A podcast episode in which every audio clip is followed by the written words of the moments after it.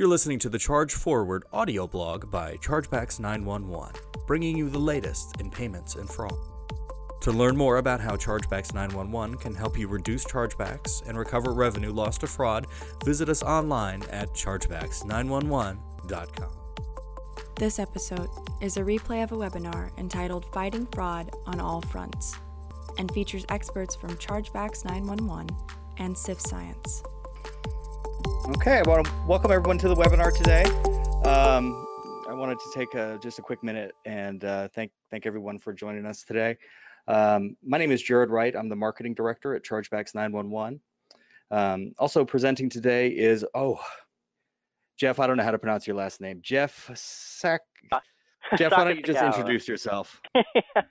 yeah, Jared, you, you, won't be the first and you won't be the last. Um, hi, everyone. I'm Jeff Sakasegawa, one of the two trust and safety architects here at Sift Science.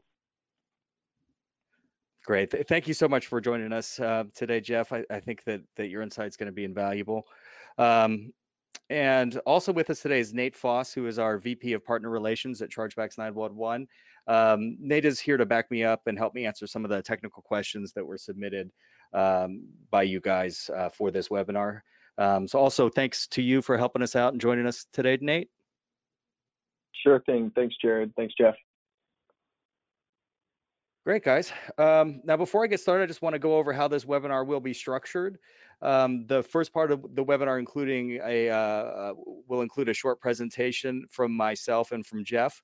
Um, this portion of the webinar is fairly visual, so it's important, if possible, that you close other windows and give us your attention. The second portion of the webinar will be the Q&A, where we answer many of the questions that were submitted. Um, this portion will be less visual, so it's okay if you want to uh, kind of just listen to that part. Um, please feel free to submit any questions that you have during the webinar. Uh, we promise to answer any questions submitted, if not live, then by email after the webinar. Um, lastly, I just want to uh, note that the webinar will be available for replay starting tomorrow. Um, I think that we had a couple of hiccups with the confirmation emails that went out, so we will make the entire webinar, which we we don't normally do, but but for this instance, we will make the entire uh, webinar available for replay. Um, so you can reach out to uh, uh, Jeff or myself if if if your copy uh, doesn't doesn't arrive, but we'll make an effort to make sure that everybody has an opportunity um, to watch the webinar.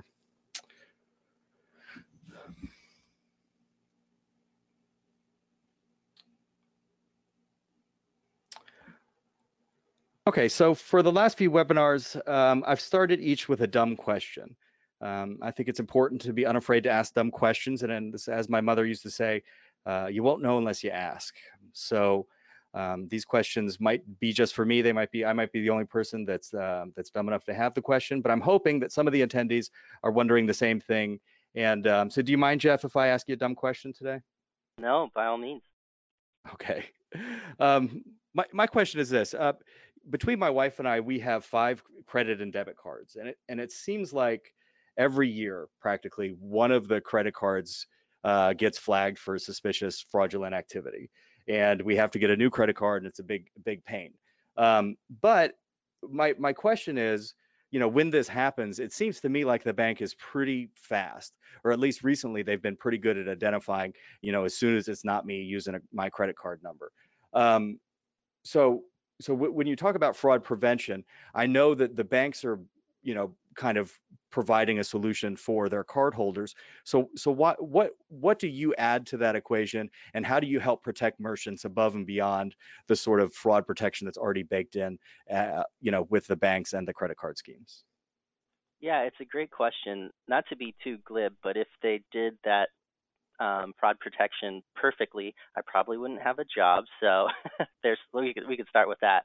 But I would also echo what you said, where we've definitely seen advancements in their ability to predict fraud, catch it, work with customers to help rehabilitate their accounts and get new cards out to them. But there's a couple things I'd want to impress upon the audience today. The first is as deep as a bank's information is about your purchase history. Um, in Jared's example, him and his wife, they would know where they shop and the, the frequency with which they do these things. That pool of data is solely restricted to like their their network and their bank, whereas as we're all familiar with, fraud exists on many surfaces around the internet in many places, sometimes where the bank doesn't have visibility. So that's one thing to keep in mind that um, they can do the best with what they have, but even as wonderful as the job that they can do, there, there's still a limitation to their scope.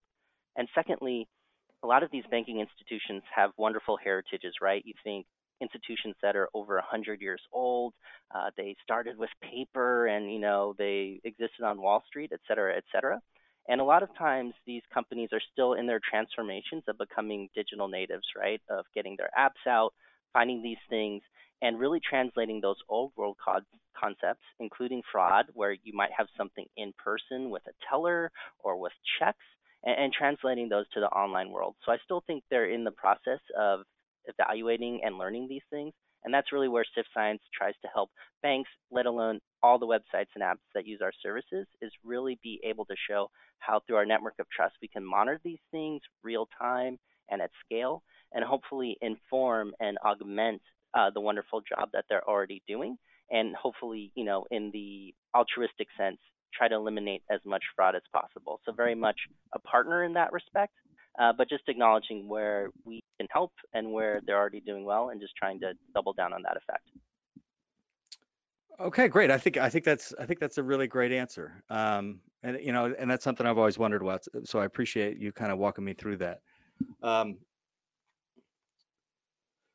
so this next slide is an idea that I talk about, I think probably in most of the webinars. Um, so if if you've been to another webinar that I've hosted, I apologize for covering the same ground, but I think it's very important. And the basic idea is that chargeback management is simple. It's understanding the sources of your chargebacks that's hard.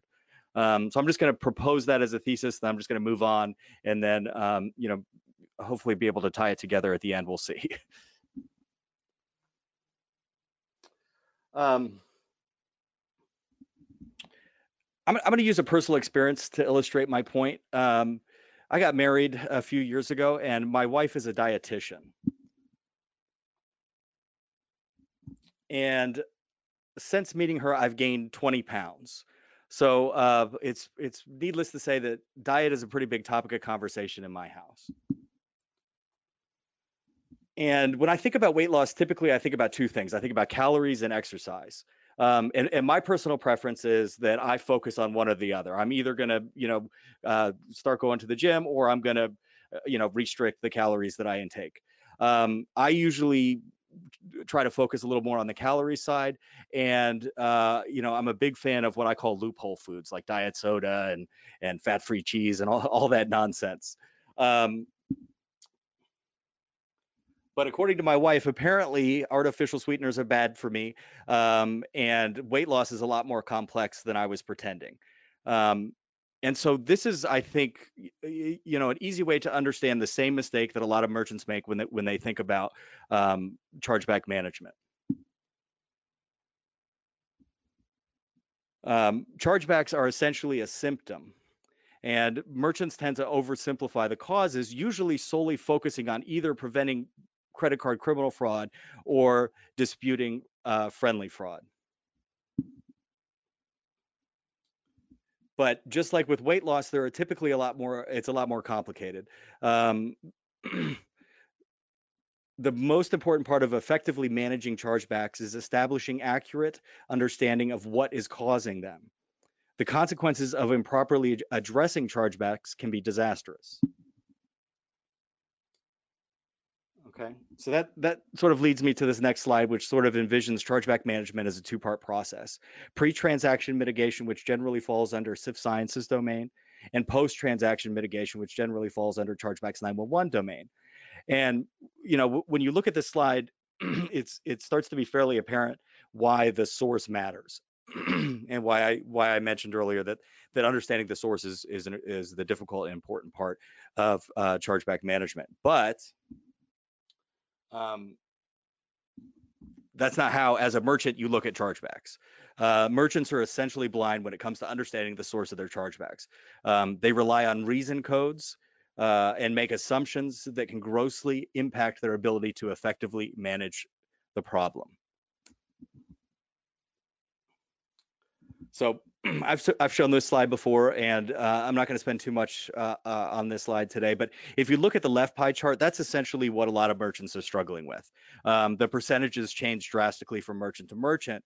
Um, but you know the thing that we see over and over again when we talk to merchants that are struggling with chargebacks whether they're frustrated because they're only winning 20% of their disputes or because their fraud solution isn't preventing uh, you know is only preventing half of their chargebacks um, what we almost always find is that they're using the wrong tool to deal with their chargeback problem or at least an incomplete tool set um, so so i think you know I, I hope this illustrates uh, why identifying the source of chargebacks sort of matters because you could you can imagine if you're trying to prevent friendly fraud using a a, a fraud prevention you know uh, a pre-transaction fraud prevention mechanism um, you, you're not going to get very good results. And if you're trying to dispute chargebacks that are caused by affiliate fraud or criminal fraud um, then then similarly you're not going to have very good results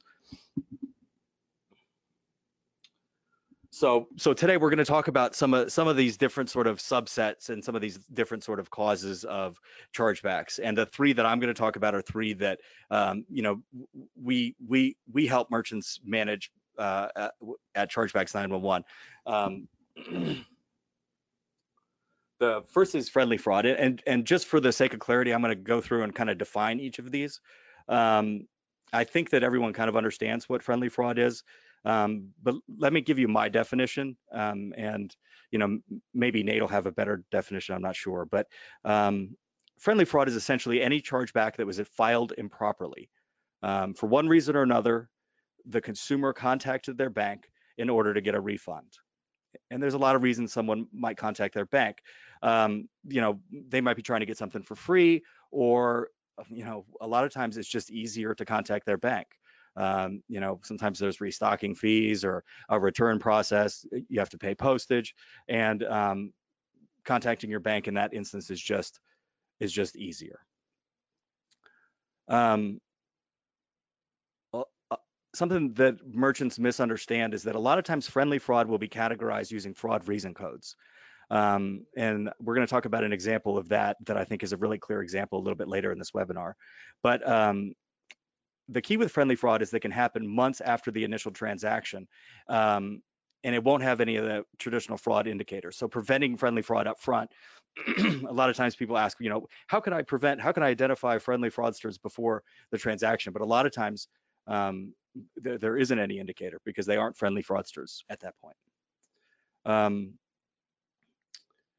there's a lot of reasons um, why it's important to identify and dispute friendly fraud, but but essentially our our philosophy is dispute, dispute, dispute. Um, you know, the revenue recovery alone is a great reason, uh, but additionally, we've actually shown uh, through uh, several internal studies that successfully disputing friendly fraud actually reduces chargebacks. Um, this has to do with the reputation at the issuing bank. Um, and if you'd like uh, for for you know uh, myself or Nate to share uh, some of those case studies with you, let me know. I'll I'll send them over. Um, but with these type of chargebacks, the consumer may not even be aware that they filed a chargeback. Um, and so that's that's another important thing to understand. Uh, many online banks have buttons that say things like, I don't recognize this charge or um, you know, dispute this charge. And it's very easy for cardholders to, you know, go through a process where they're not even aware of the implications that, you know, this money is now being taken away from the merchant. Um, so, uh, you know, having having a broad understanding of what friendly fraud is is is um, is pretty important. Yeah, Jared, I, I just wanted to add one comment. I, I think that's such an astute point because a lot of cardholders are, are trained that if you have a dispute or some kind of qualm that you are made whole. But a lot of times there isn't equal thought into where that money comes from, which is something that merchants are acutely aware of because oftentimes they're footing the bill. So really like that last point. Yep. Thank you.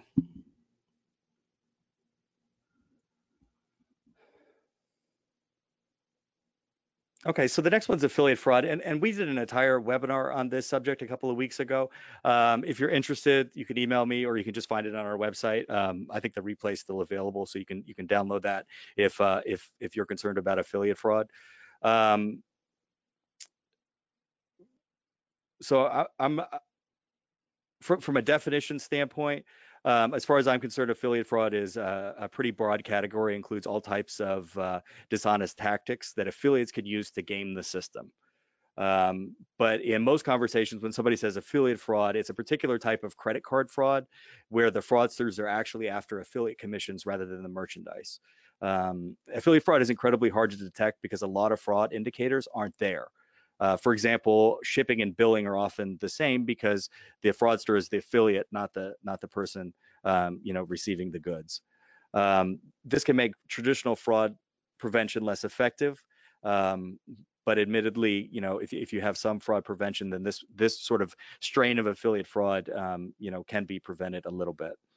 Um, one of the largest challenges that we see with affiliate fraud is that merchants can be sort of caught off guard.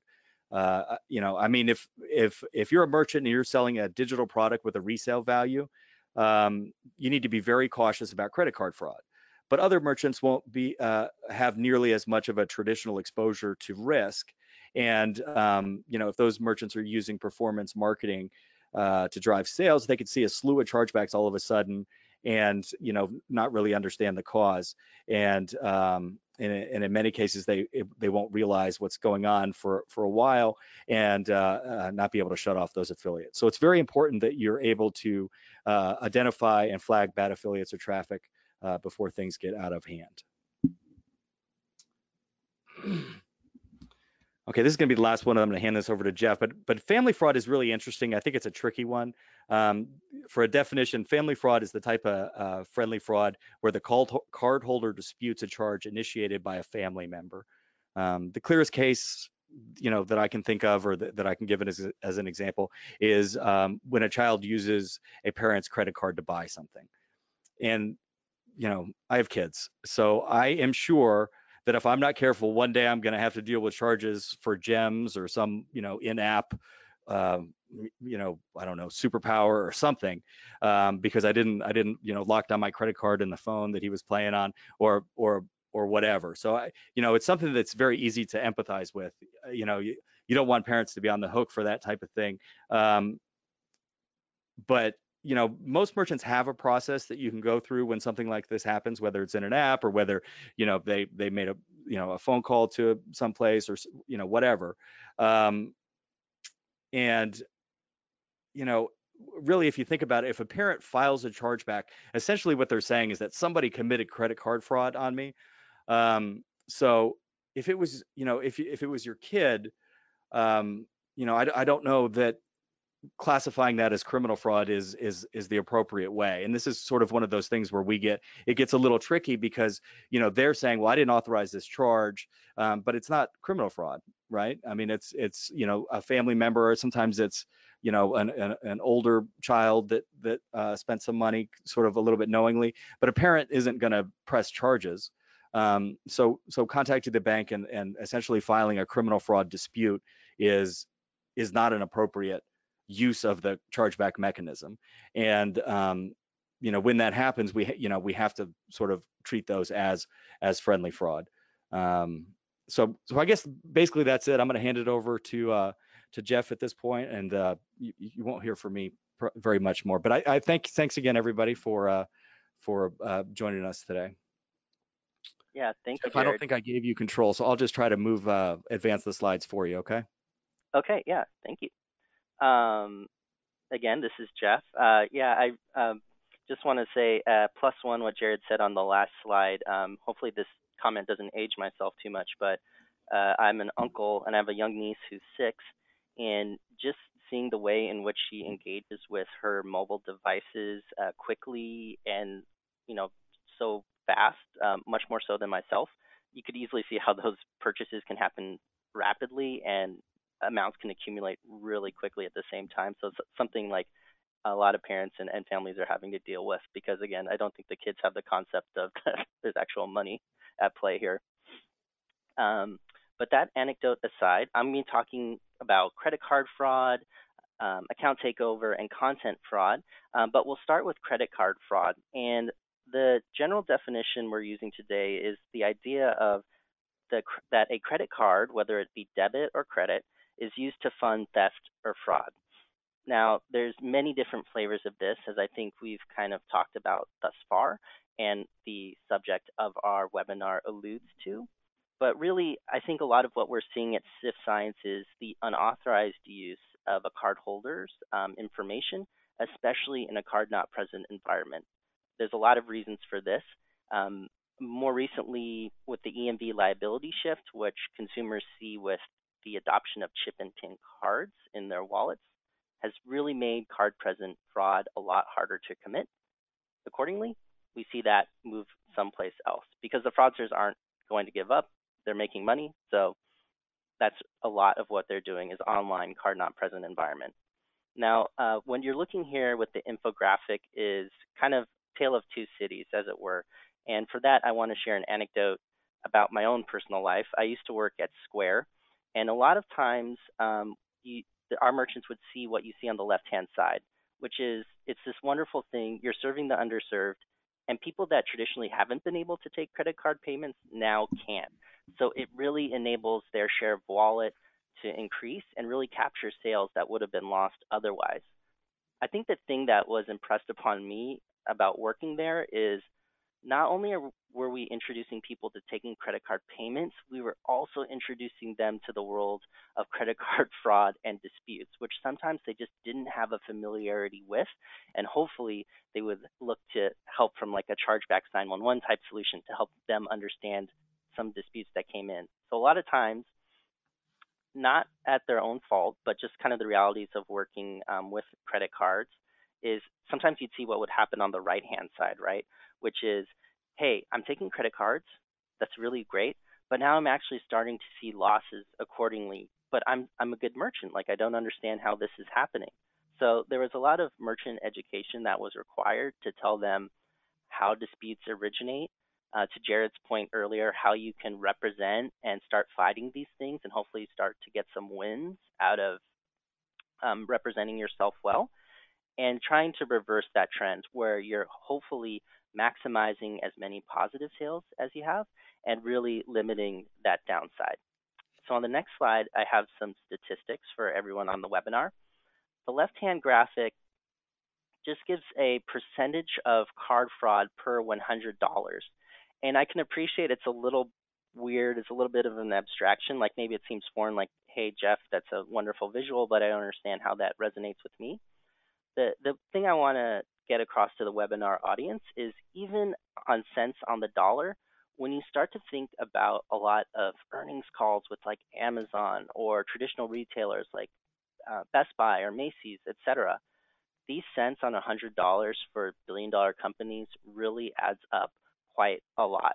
Uh, to wit, the statistic on the right hand side. So, card issuers worldwide have experienced $16 billion of fraud losses. So when you think about the dumb question that we led our webinar off with, um, everyone's doing their best to prevent this, but obviously there's still a lot of work left to be done in order to stem this tide. And using solutions like Sift Science or Chargeback 911 and really having a purpose-built solution to help identify this is really how we're seeing um, dramatic decreases to this number and hopefully really reduce that over time. The next fraud I'm going to talk to everyone about is account takeover. Now, I didn't tell Jared this before the webinar, but I really liked um, one of their blog posts from earlier in February where they had a super good definition of account takeover. So I'm going to steal it liberally, but cite appropriately.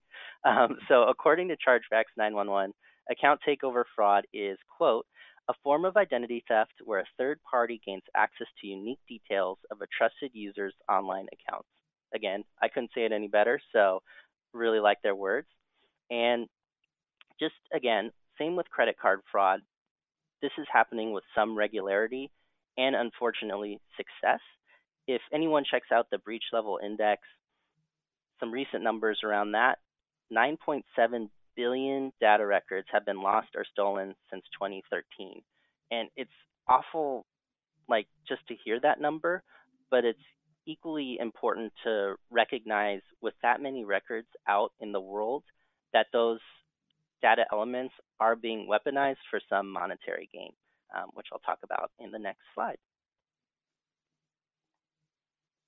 So a lot of times people think about account takeovers from a personal lens, which is totally appropriate, right?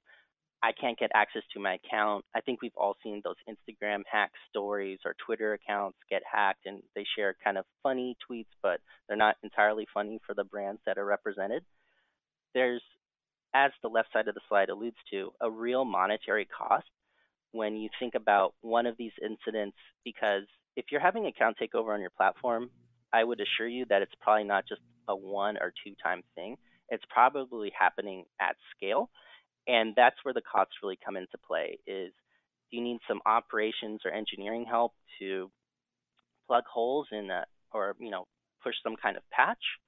There's also a, a cost of a stolen record represented here.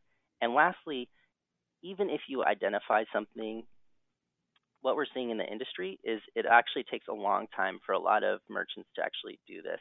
So over six months to identify a breach, you can kind of see how the first bullet comes into play. If fraudsters have had six months plus with which to take over accounts, probably from some of your really valuable accounts, monetary costs will come into play. Uh, so for on the next slide, on, on the left-hand side, it's kind of a funny little graphic I put together, but I wanted it to illustrate a point of if you um, accept the premise that, hey, there's close to 10 billion records breached since 2013, that totality of that information can actually create a wonderfully rich picture about any one of us, right? And that covers the baseline information that you might need to create an account, or also like security questions you might have um, from a KBA perspective. So when fraudsters are using this information, when they can create these realistically good profiles, what we've seen in the last year that ATO losses reached $5 billion, again, a huge increase year over year, and also the number of attempts tripling within that time frame. And again, like I talked about in the last slide, this isn't a one-time event where you just have to worry about the breach and then you get the account back and you're you're done. The accumulation of these effects at scale with all of these accounts, with all of these breaches and attempts, accounted to 62 million hours, which is a tremendous amount and a real burden that a lot of people feel in the industry. So for the last fraud I'm going to talk you through is actually about content. And what you're looking at here are just some headlines I pulled from around the last 30 days or so on content moderation and a lot of things that those leading in the online space are, are doing as a reflection of what they're seeing on their platforms. And how we're defining content abuse for, for the audience here today is, you know, this is content that's posted or shared with the intention of exposing scam, spam, or fraud. Again, and that should displace legitimate user generated content. So this really is erodes user trust over time. And what we've seen at Sift Science is sometimes, if not handled appropriately, really affects churn. Now, uh, I want to talk about the middle headline. Um, full context, I used to be a Facebook employee and I, I worked in stemming online abuse. And the thing that's interesting here is when you think about um, Facebook as a leader in data science, a lot of these things, the number of engagements that happen on their platforms, and their response in trying to get content moderation and abuse back under hold, they're actually doubling a team size to 7,500 reviewers, which is a tremendous amount, let alone for a company that I think a lot of merchants look to and say, like, gosh, wouldn't it be great if I had Facebook's resources to do X? Um, in this case, a lot of merchants don't have the luxury of hiring 7,500 reviewers, which is totally fair. And it's also a good recognition of the need and necessity to find more scalable automated solutions to help you defeat this type of fraud. Um, and in the next slide, what we're looking at is kind of an encapsulation uh, of what people think about. So starting on the left-hand side, this is a lot of what are we think about when we interact with the internet. There's posts happening all the time. You're making purchases, you're commenting. All of these engagements, all of these interactions and network effects are happening in real time. And the speed and scale at which these things are happening are, are mind boggling. But it's also really important to note that not all of these things are genuine. So if I can get one more click, Jared, it's important to consider when there's so much scale, when there's so many of these comments and posts happening, not all of these things are legitimate and not all of these things are done with your best interest in mind.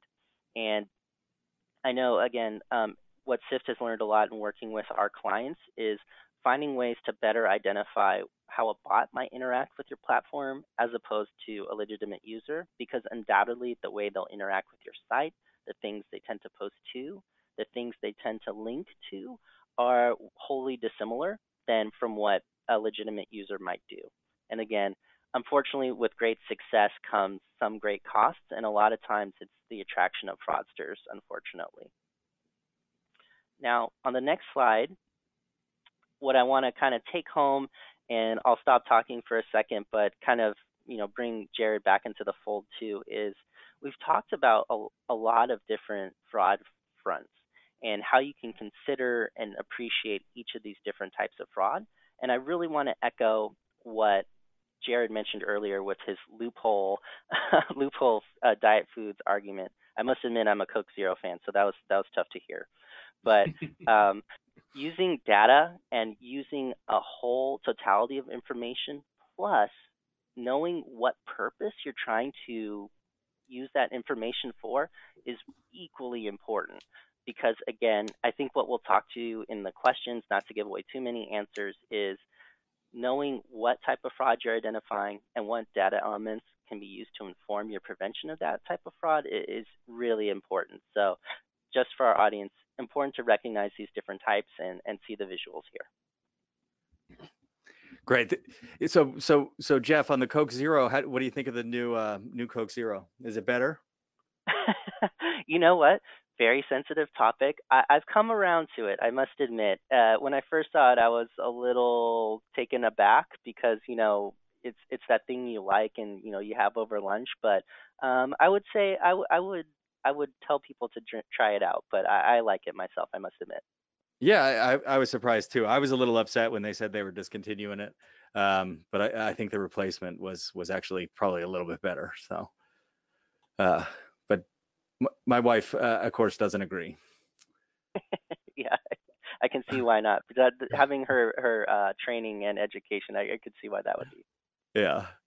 Okay, so so we had a bunch of questions submitted uh, when you guys registered. So I think um, you know the, the best way to make sure that we're providing the value that or the the information that you guys want is to to just directly answer those questions.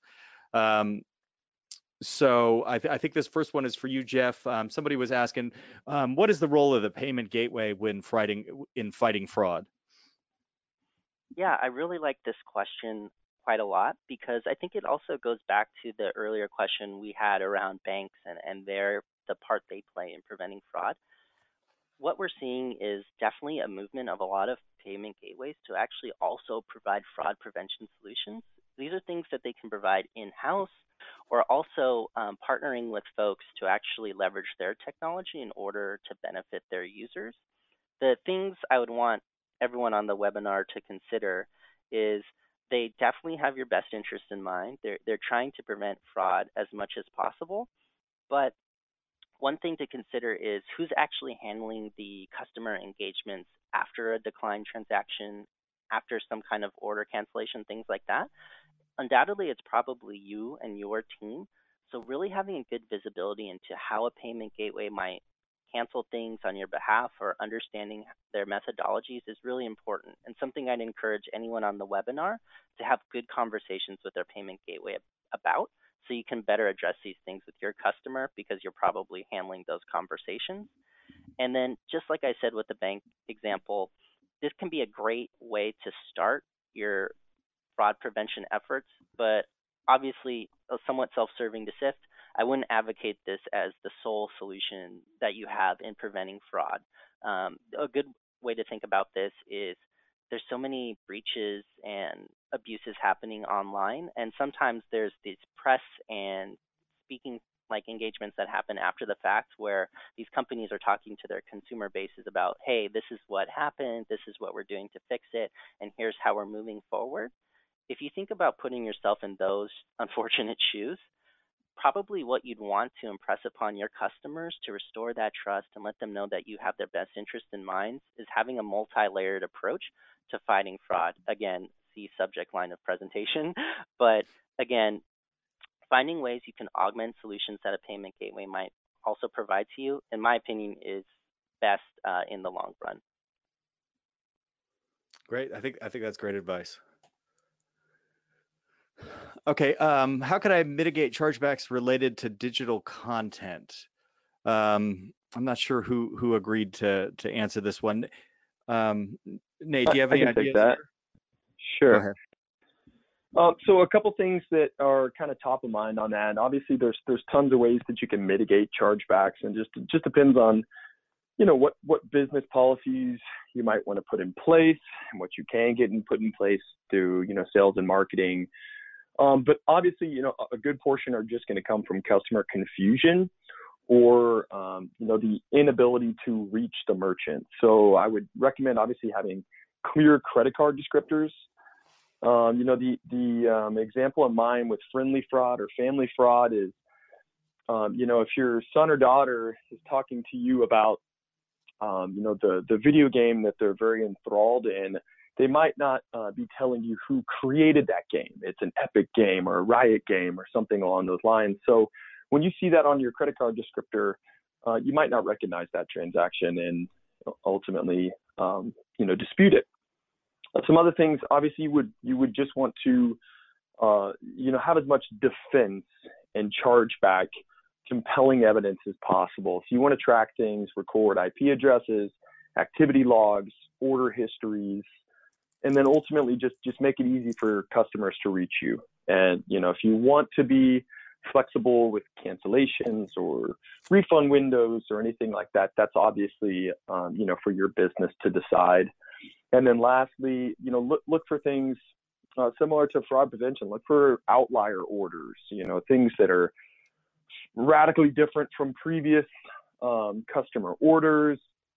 Look at postcodes uh, or just uh, you know large orders. You know, the average online order is close to 100 bucks, whereas the average chargeback is is more than double that. Um, so just just just some things to think about. Yeah, I, I, agree. I think I think one of the, the biggest things with a digital product, depending on, of course, what your product is, but um, you know, the digital products have have a great opportunity to have a a very flexible money back guarantee, super easy uh, refund process. Um, you know, uh, studies show that when you have a you know a money back guarantee, that that most customers are not going to you know are not going to take advantage of that because most of them aren't going to, you know, come come and ever request it. Um, but it also will reduce your chargebacks. And and if you have a digital, if you have a physical product, you have to deal with shipping and you have to deal with restocking, and so there's all that sort of added complexity. And you know, I think the advice in that case is also to have a really, you know, customer friendly return uh, uh, solution. But if you have a digital product, you know, a lot of times a lot of that friction isn't there. So so it's so it's a little bit easier. So that would be you know probably my my top of mind suggestion. Um, I think as as Nate said, plus, everything else. I think Nate talked about. Is, is, is there anything from a criminal fraud standpoint, Jeff, that that, that sort of um, people with, that are selling digital goods have to be more concerned about? Yeah, absolutely. I think it's them taking advantage of that instant transmission, right? Um, most businesses are in the business, well, that's duplicitous, of you know serving their customers, right? You have this good that you're trying to sell and exchange. So oftentimes, rightly so, they have their customers' best interest in mind in providing a great experience, and they're somewhat hesitant to let orders um, spend time in manual review or canceling them, especially when it's high dollar because they don't want to take the risk of possibly misidentifying that and then really losing out on a sale, and then especially for one that they think is uh, a high value customer. So I'd say that's something that fraudsters definitely take advantage of is if you can kind of press the issue maybe with a customer service rep or just the timeliness of digital content in order to get your like ill-gotten gains through it is something that is is very tough to manage but again, as I think we'll talk about in other answers, really you can do yourself a kindness by having something that can find and detect this fraud real time. so you can have the luxury of spending time where you need to be and also let good orders through and hopefully just cancel bad ones outright. Great. What's the most prevalent type of fraud lately, and what's the best way to mitigate it? I don't know. Have you what, what's what's the hot topic around your office over there, Jeff? yeah, um, as if the earlier slides weren't enough indication, account takeover. I have been equally impressed, but also uh, upset at, at how much of this we're seeing out in the wild, especially within the last year. Um, just to, again, use a point I talked about earlier, fraudsters are in the business of committing fraud, and unfortunately, they're achieving a lot of success at this. So once those CP in-person transactions really started to hit their bottom line, they found other ways to monetize, and I think what we're seeing is a huge push to account takeover events. And unfortunately, for a lot of what we're seeing with um, prospective clients when they're thinking about evaluating SIFT is sometimes they may not consider looking at an account takeover event until like the very end of that interaction when money is going out the door or perhaps they're transferring funds or to borrow from the last question you know they're trying to make a purchase of some digital content right? And a lot of what we're trying to get across and help educate um, any merchant or customer on is really better identifying the totality of the user journey, especially around that original compromise event. Um, there is some reactionary nature to defending and defeating ATO because you need that compromise as like a confirmation that it happened. But um, to stop rambling, I would say, yeah, account takeover is definitely the talk of the office and, and what we've been putting a lot of effort into preventing. Okay, well that dovetails into the next question then. Um, so so account takeover is the big, uh, the you know the, the the big fish right now. Uh, what are the effective layers that that uh, you guys recommend that merchants use to to help prevent it? Yeah, it's a it's a great question. I, I think initially you want to have ways to challenge users, especially when sensitive customer interactions come into play. Uh, things you can think about for your own platforms are if there's a change in a password, uh, perhaps some contact info, which we're seeing a lot with those SIM swapping events. Um, those type of very meaningful changes to a platform. Having some way to actually authenticate a user when that happens is really important. Again, um, you may need to do some customer education and letting them know, hey, I'm actually doing this for in your best interest because we have your security in mind hopefully to a rational consumer this makes sense and something that they can appreciate. But i definitely start there if you don't have that yet. Uh, being able to introduce some friction when appropriate is, is really necessary. And then also um, what we're considering uh, for an, another effective layer is think about your user population. While any account takeover event is like unacceptable when you think about who your vip customers are perhaps those that are used for marketing collateral to speak to, you know, like Jared's job in his world, or uh, those that perhaps you've partnered with on panels or webinars such as this. Those can unfortunately be targets for account takeover and fraudster as well. So you may want to consider for those in a really high sensitivity um, area or high sensitivity user for you, perhaps uh, necessitating or at least strongly suggesting some kind of secondary authentication like two-factor auth that is like just required for their account. But again, giving the context of this is in your best interest in mind, we really want to secure you on our platform.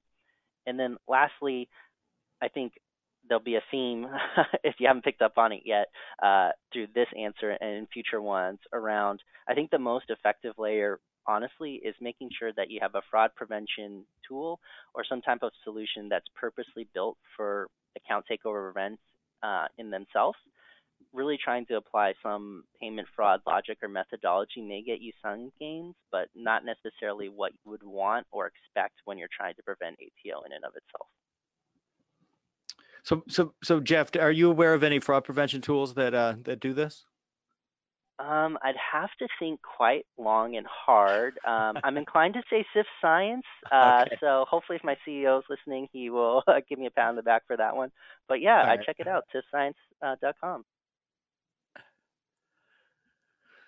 Okay, I, I think I mangled the um, the language in this one, but essentially the the uh, user wants to know if uh, they should respond to every chargeback, even if it's true fraud. What is the best practice? Um, Nate, after uh, uh, VCR, I think that, that th- there's kind of a different thinking about this now, right? Uh, yeah, correct. So that that that's what I'm thinking.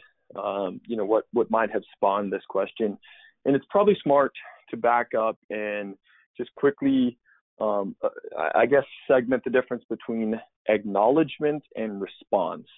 So responding could be you're disputing the uh, the chargeback by way of representment, and if that's the case, then absolutely you don't. You don't have to represent any uh, of your chargebacks that come in. And in fact, there's a good percentage of online merchants that don't currently.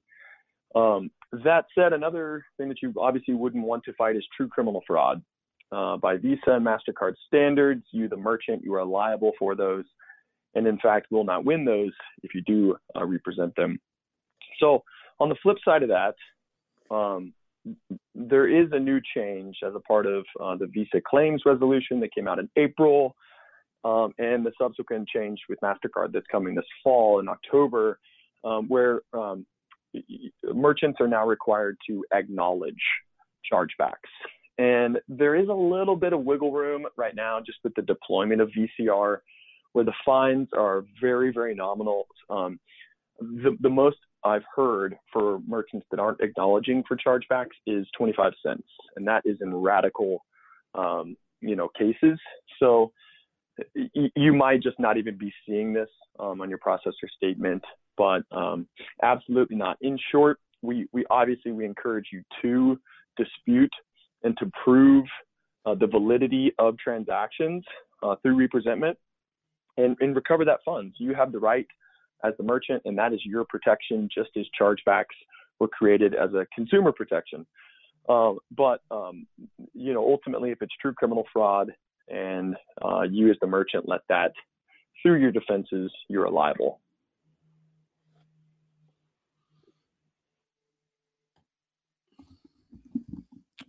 Okay, I, th- I think we're going to do two more here, um, and then we're kind of running out of time. Um, but like I said, we will uh, make sure that we get answers to anybody that asked the question, um, either during the webinar or ahead of the webinar. Um, but uh, this question is probably better for you, for you, Jeff. Uh, how does an e-commerce company verify customers more efficiently? Uh, yeah, great question. And I'll try to expedite my answer somewhat so we can make sure we get to the other questions. But really, uh, what I'd encourage you to think about is if you buy my premise from earlier slides that there are many data elements out in the wild for sale um, and many times over, using solely those base elements, you know, name, address, etc., as a way to verify your customers is kind of wrought with peril in 2018 because any fraudster worth their mettle already has these elements available to them. So what I'd encourage you to do in verifying more effect- efficiently is find other data elements and streams that can help inform those data points. Uh, what we're seeing a lot and using a lot is, you know, behavioral analytics on perhaps how the customer interacts with their site, where maybe you can better inform, like, hey, even though we may not be able to inherently entrust name address as much as we used to, the way in which this customer is interacting with our site or engaging with other uh, users is indicative of a, a legitimate uh, customer, and we would kind of verify them in, in line with that. So um, that's that's something I would want people to consider. And again, being able to identify good versus bad populations uh, for any of these fraud types is, is really important.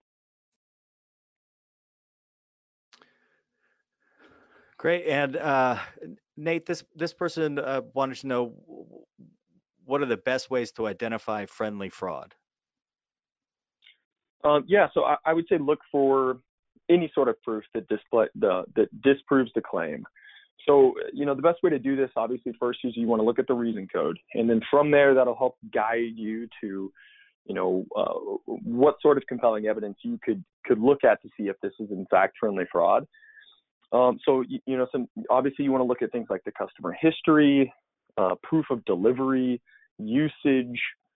Um, check with your, you know, customer service to see if there's any, um, you know, outreach or customer service recorded or transcribed uh, um, uh, conversation with that uh, with the customer.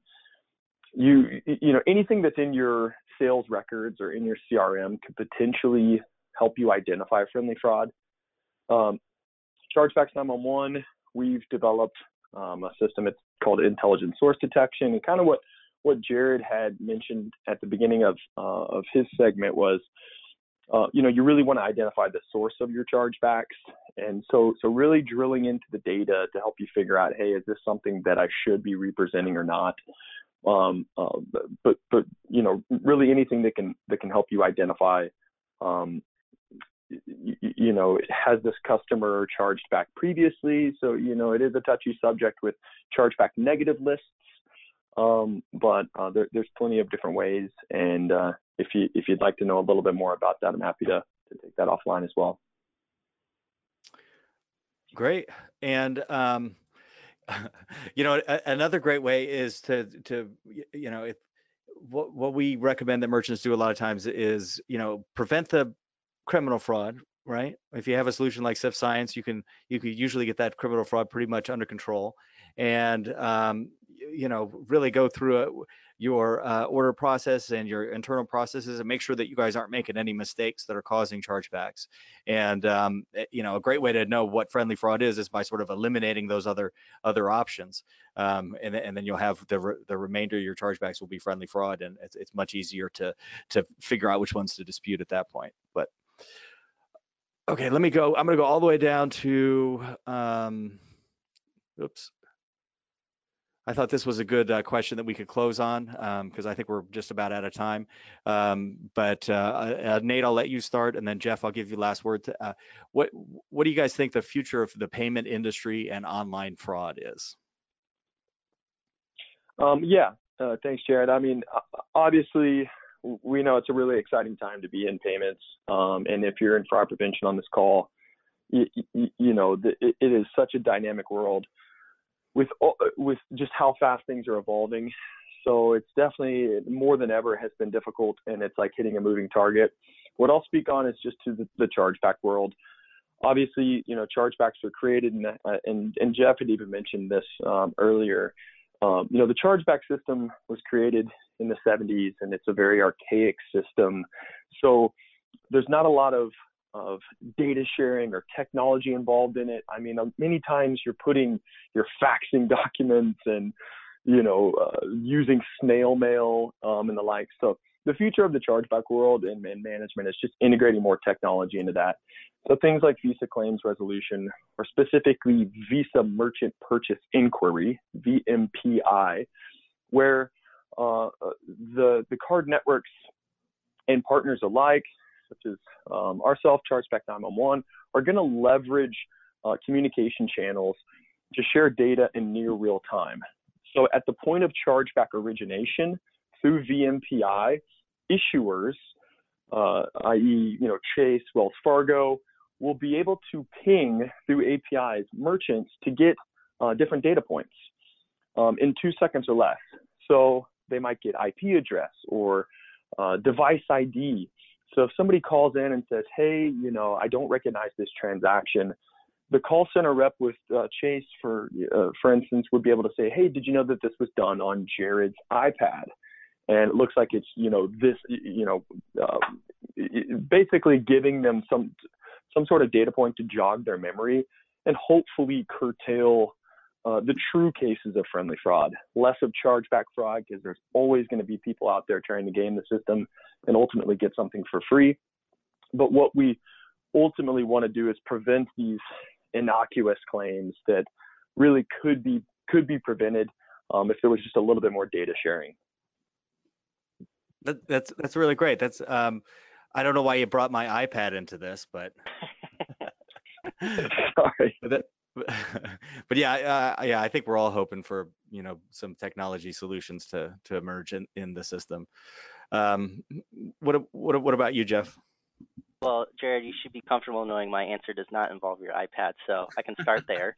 Um, but I, I think a lot of what I liked about Nate's answer was the, the thematic element of, of evolution, right? Um, payments changing, the speed, the frequency with which these things are happening. Really, uh, what I'm hopeful for in the online fraud space is seeing an evolution in parallel with these changes, where fraud prevention and abuse prevention is actually seen as a catalyst for this type of growth and not something that really detracts from it. Um, a good way to think about this is you know, sometimes you go to these payment conferences and you're talking with some type of merchant and it's very hush hush like oh we don't have a fraud problem. Like oh we, would never say that. But at the same time you're at a payments fraud conference so it's like well i inherently believe that you do have some somewhat. So also kind of hoping hopefully there's an evolution in just an honesty around people and their ability to admit like hey uh, we do have a problem with this Two, we're not above asking for help. And three, kind kind of finding the right partner to help us prevent these things because a lot of these merchants, and rightfully so, they wanted to be a baker or a carpenter or whatever their business is, and it probably when they started did not have any intention of going into the fraud prevention space, which is fair. So yeah, I think to wrap up my answer, I would say hopefully we can just keep providing positive experiences, use technologies, and democratize access to great fraud prevention tools in, in order to enable these things. So that's kind of my hope for the future uh, for all involved, uh, for those on the webinar and those who will hear us later. Okay, great. Thank you. Thank you to Nate and to Jeff for joining us here today. I think this was a, um, a really successful webinar and uh, I put um, um, my email address and uh, Jeff's email address back up on the screen. If um, anybody wants to follow up with us offline, um, we'll be happy to, to, continue a conversation on any of this stuff. Um, all right, thank you for joining us. Yeah, thank Take you. Take care, guys. Thanks, everyone.